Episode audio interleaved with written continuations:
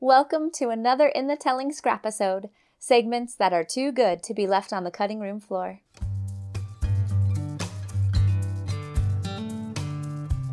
I don't, I don't know. I mean, you, you've expressed this idea of like, I gotta take down the blog because I disagree with it anymore. Yeah. Is it is it that you have nothing to disagree with, even though it's maybe not like the quality you want it to be yet? Mm-hmm. That allows you to be okay with it being out in the internet world. With world. its imperfect imperfection. yeah. Yeah, I tend to be sort of a perfectionist. I blame my father for that, but daddy issues. but yeah, so typically in life, I tend to be more of a perfectionist. I will say as I get older, I, f- I feel like that dissipates a bit. Um, I think perfection is something that can really only reasonably be achieved in youth anyway.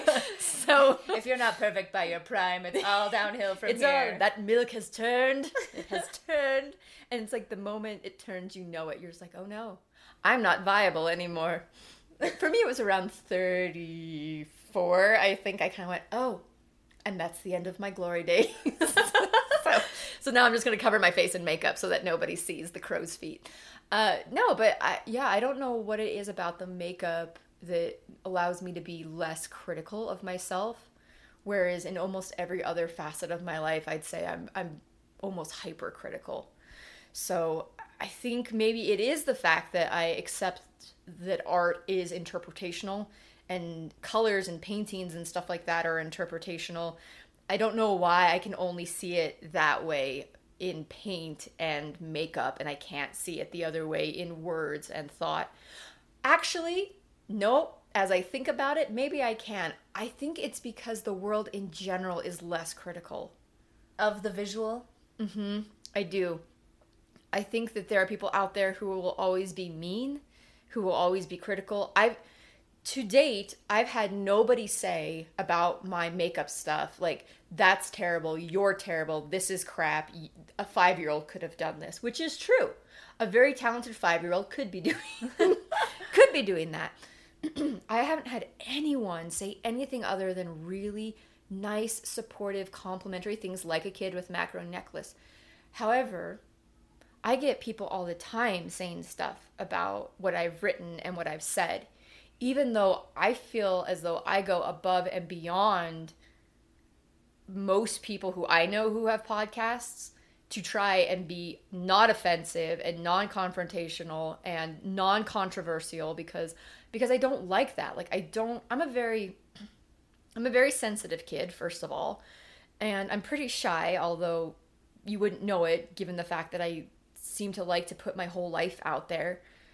Again, it's a double-edged sword. So you can be really good at something, but it doesn't necessarily mean that you like it. It just means that you happen to be good at it. So I happen to be a kid that was born with this no filter kind of brain that is fine just divulging the worst, horrible, awful parts of my own life. And I'll talk about anything, and I'm willing to talk openly about anything. And 10 years ago, that was fine. That's not fine anymore. Sorry, that was a very long tangent, but like, No, it's fine. Because because you're older, it's not fine. because the world has changed, it's not fine. I see the world has changed very much in the last 10 years. And um, I don't know what the catalyst for it was, but nowadays you can't say anything. It seems. It seems like you're you can't really say things without having somebody say, you are terrible, you're a horrible person, I can't believe you think that, I can't believe you believe that, instead of saying, we disagree, and that's fine, which is how I kind of feel like life used to be. But of course, 10 years ago, we didn't really have the platforms that we have now, and it's so, I, I don't, like, that's why I say I don't know what the catalyst for it was. But nowadays, yeah, it's, I don't think, I don't think we have free speech the way that we used to have it. Quite frankly, that's just my opinion. And so it sounds like that maybe the jump the jump for me is that we just haven't figured out how to argue about art visually the way we have figured out how to argue about words. Well, I think that there's a difference between me doing like a like putting my face looking like a giant peacock and then saying, I believe that sex before marriage could be detri- detrimental to someone's well being. Sure. One is a bird and no one cares. Oh, those poor peacocks. Hashtag peacock lives matter. Um, see, even saying that, like even saying hashtag peacock lives matter, because it's a play on the hashtag Black Lives Matter, even though I was just being silly and flippant and like just lighthearted about it. yeah, someone's gonna pick it apart. Someone's and- gonna pick it apart and say like, "How dare you? What are you saying that the Black Lives Matter movement doesn't doesn't matter, or that like blah blah blah, and that's your this and this and this?" And that's where that's where someone like me just like collapses in on myself, because no matter what I say, no matter what I say, no matter how articulately I say it or try to say it, no matter how many caveats I put in front of it, no matter how much I try to like explain and then over explain it, at the end of the day, there's always going to be someone who's going to take a sound bite of something and take it out of context or take you out of context. But then again, with the bird, it's just a bird. No one cares. Like, it's not controversial. It's a bird. So that's why I actually like the makeup part of it more. And I, I myself question sometimes with my blog, or not with my blog, excuse me, with my podcast.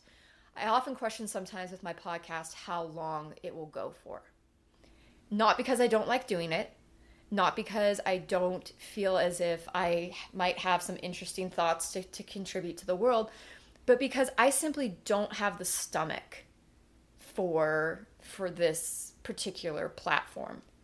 I don't have the stomach for today's society. I'm way I've always come from a place of we can talk about anything. We should be allowed to talk about anything.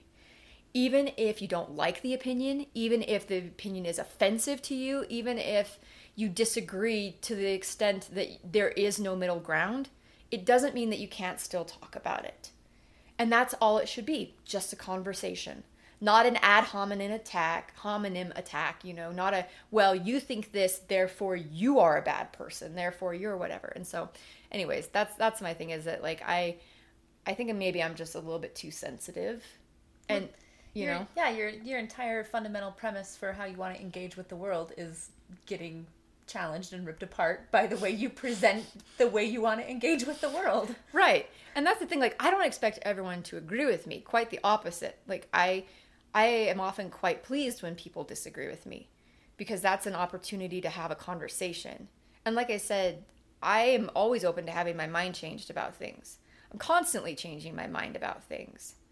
You know, it's like the what is it the the Alice in Wonderland. There's the Alice in Wonderland quote. I, I'm pretty sure it's the the Red Queen who says, "I often believe as many as seven impossible things before breakfast."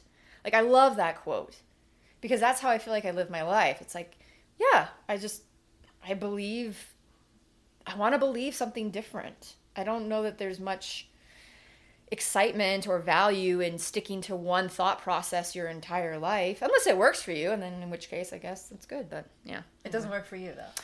Uh, there are some things that I think have stayed consistent over time, like kicking puppies. I've never really been a fan of. Okay, some think- stuff's off the table. I feel like I will continue to believe that kicking puppies is a bad idea. but no, I mean that's part of this transition that I've been through. Um, I don't know if people listen to the podcast or people read the blog or people have ever heard me on other podcasts. For example, the Cultural Hall was one that was kind of my my jumping off place for the podcasts. I was very active LDS at the time. And that's a big thing that has changed for me over time is that I kind of had a crisis of faith four or five years ago and I've been pretty open about it. And um, and some of the response has been really good and positive, and some of the response has been really terrible. But that's just one example of thoughts that have changed over time. Although I will say that even though my I may not share the specific religious beliefs of my childhood, the way that I view the world and the way that I view God and the way that I view other people largely has not changed. You know, so The, the meta versus like the tenants. I think so. It's it's almost like it does to me. To me, as long as okay, another another saying that I find interesting. People people are gonna sit here thinking that like I, they're like pretentious artists, like as as you quote your Buddhism. I don't actually know if this was a Buddhist quote, but I think I heard somewhere that it was a Buddhist quote. But the quote is the finger that points to the moon is not the moon. So for me, you could you could simplify that by saying the car that gets you to the destination is not the destination. Sure.